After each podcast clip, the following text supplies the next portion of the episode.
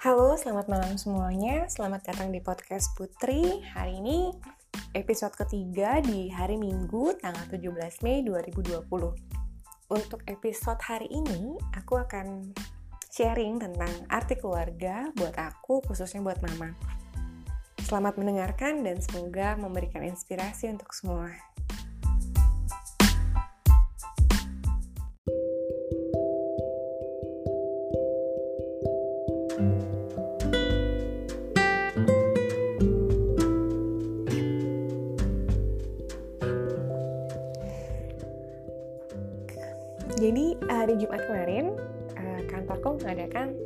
Meeting. Town hall meeting secara online, perdana ya. Town hall meeting online di Zoom.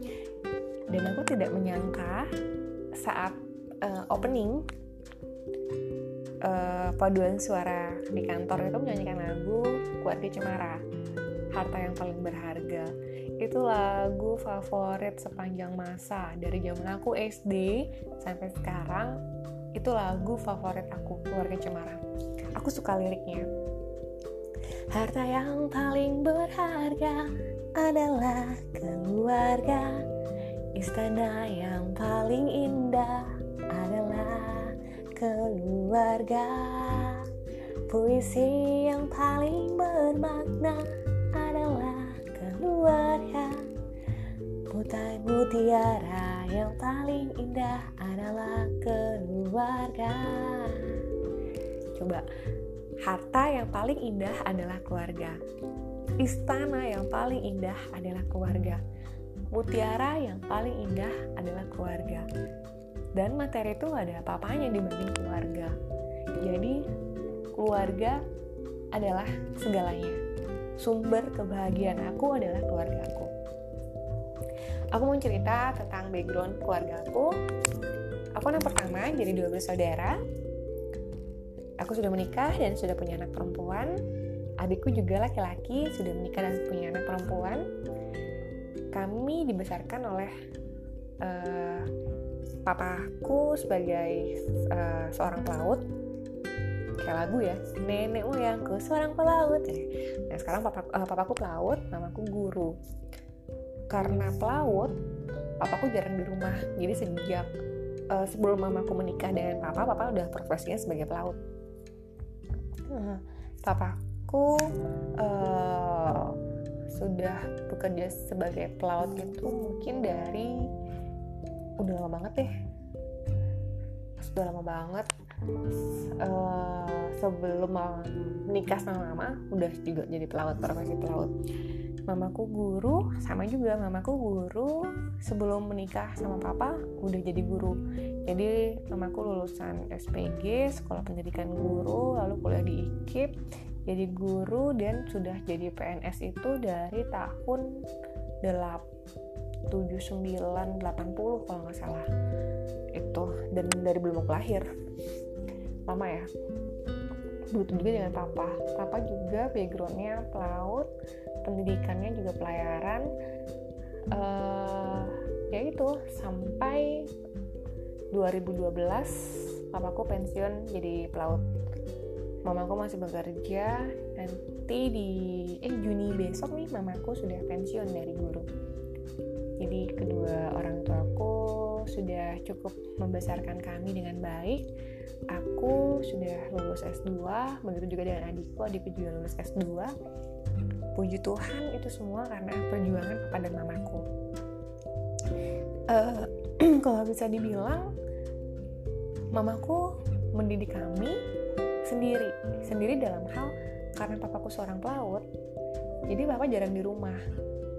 Hari-hari kami dihabiskan oleh uh, bersama dengan mama. Jadi kita di rumah selalu bertiga. Mama aku dan adikku. Jadi dari dari uh, yang ngajarin kami membaca berhitung semuanya PR tuh semuanya mama.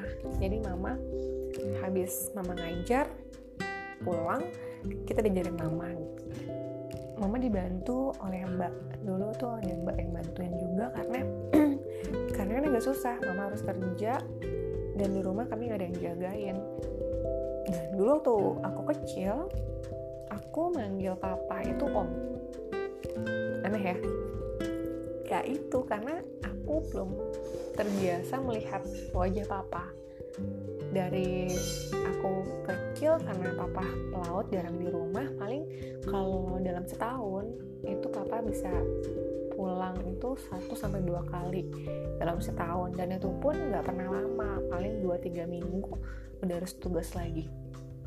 Jadi ya nggak nggak nggak salah juga ketika aku sudah mulai berbicara dan ketemu papa yang aku panggil mamah dan om. Jadi ya itulah kalau ya perjuangan dari anak pelaut gitu kali ya. Mungkin semua teman-teman yang papahnya pelaut pasti juga akan pernah mengalami hal yang sama gitu. Dan bukan cuma aku adikku juga manggil papa itu om. Ya karena kami nggak pernah ketemu papa jarang ketemu papa. Dan sampai aku SD banyak banget dari teman-teman tuh setiap lagi rapot yang datang yang ngambil rapotnya itu papa dan mamahnya sedangkan aku nggak bisa yang ngambil rapot hanya mama. Karena papa ya harus kerja jadinya yang ngambil rapot mama. Terus kalau ulang tahun sama mama bertiga aku mama sama adikku. Terus kalau acara keluarga pasti tanpa papa. Natal pun papa nggak ada. Jadi kayak dari tahapannya itu dari sedih kenapa sih kok beda ya uh, keluarga aku dengan keluarga teman-temanku? Yang lain ada papahnya setiap momen kenaikan kelas Natal tahun baru itu pasti mereka sama-sama papa dan mamanya. Tapi aku nggak bisa aku hanya mama papa harus kerja. Dan sampai uh, aku SMP dan aku baru saya aku baru menanyakan ke papa. Pernah aku sempat nanya kenapa sih papa nggak mau kerja aja di di darat? Gitu ya. Jadi nggak harus pergi-pergi. Dan nggak bisa karena dari muda papa kerjanya udah di laut. Nggak bisa kalau kerja kayak orang-orang di darat. Nggak suka. Di darat itu di Jakarta macet lah polusi lah nggak bisa jalan-jalan. Kalau pelaut itu kan bisa keliling dunia gratis. Dan juga jauh dari kemacetan gitu. Jadi itu yang membuat uh, papa merasa nyaman kerjanya di laut daripada di darat. Uh, ya udah jadi selama keuangan kami lancar jadi papa kerja di laut pun oh nggak masalah ya. Nah uh, sampai uh, SMP itu sama. SMP ketika kenaikan kelas pun uh, yang ambil rapot selalu mama. Papa nggak pernah datang.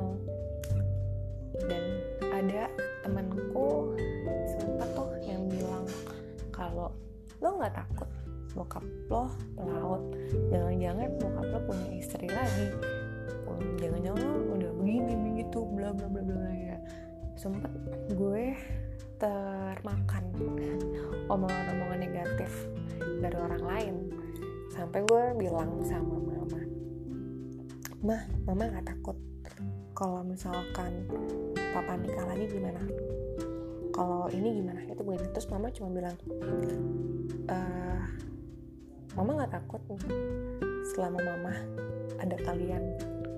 Terus gue langsung oh my god nyokap gue aja percaya sama bokap gue kenapa gue harus meragukan bokap gue gitu kan. Jadi ya udahlah omongan orang lain tentang keluarga gue ya gue cuma anggap angin lalu aja. Karena yang tahu keluarga gue kebahagiaan gue ya gue dan keluarga gue sendiri. Uh, kalau papa komunikasi dengan kami selama papa kerja di luar itu dulu belum ada handphone belum ada telepon rumah. Jadi kita masih sukanya uh, kirim surat. Jadi waktu SD itu uh, gue sama adik gue selalu berkirim surat gitu. Jadi kita selalu kirim surat. Jadi kalau papa papa itu setiap papa ada di negara mana papa selalu kirim surat dan selalu foto kasih ke kita kirim ke Indonesia terus kita dikasih coklat dikasih hadiah dikasih apa sih kartu telepon dari dan postcard dari tiap negara-negara yang bapak datengin. Menurut gue itu adalah komunikasi yang uh, bokap gue ingin sampaikan supaya tidak kehilangan momen-momen kebersamaan sebagai papa dan anak gitu. Dan gue pun mama mewajibkan kita untuk membalas setiap surat yang papa kasih. Caranya ya itu jadi setiap papa papa tuh selalu ngirim surat satu persatu. Jadi mama sendiri ke aku ke gue sendiri adik gue sendiri. Jadi kita balas biasanya surat itu kita titip ke kantor papa terus sama orang kantor dikirim ke, ke kapal oleh papa.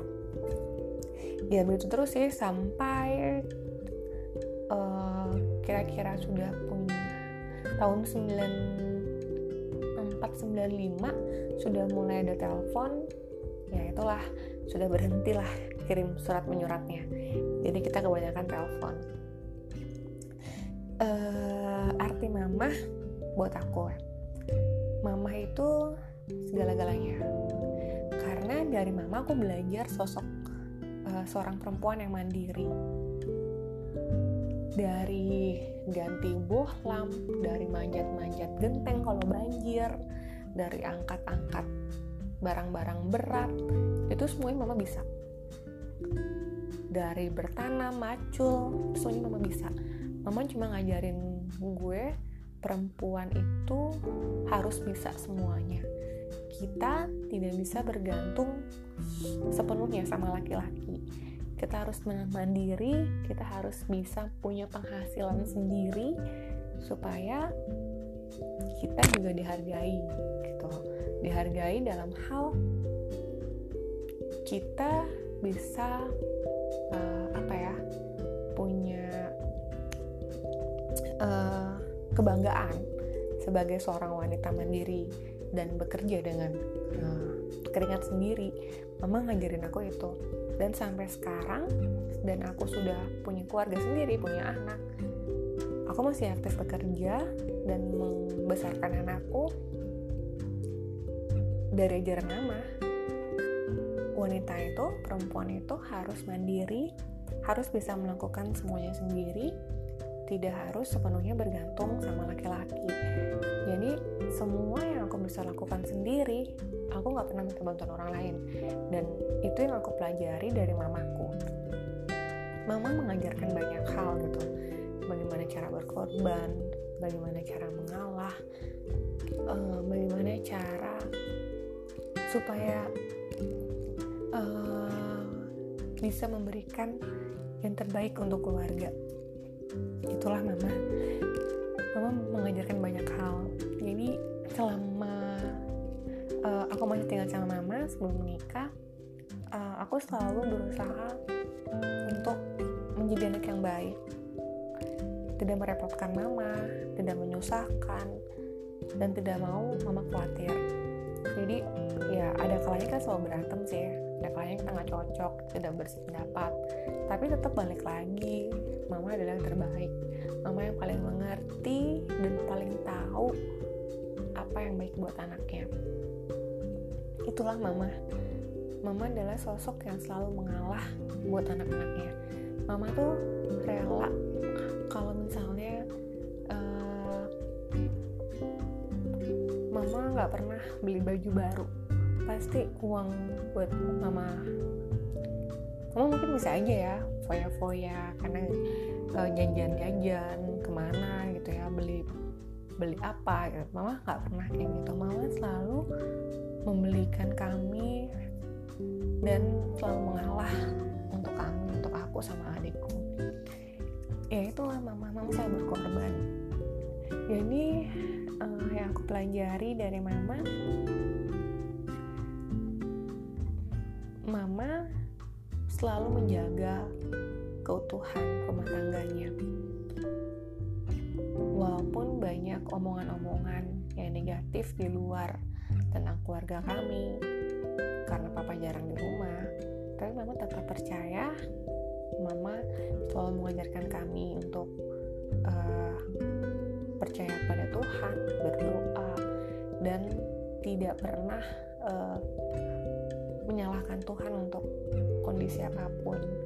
Mama mengajarkan kami arti kesabaran ketulusan dan yang paling penting mama mengajarkan aku menjadi perempuan yang mandiri yang berdiri di atas kakinya sendiri. Itulah mama. Jadi uh, mama adalah pelita buat aku kesayanganku dan kebanggaanku. I love you mom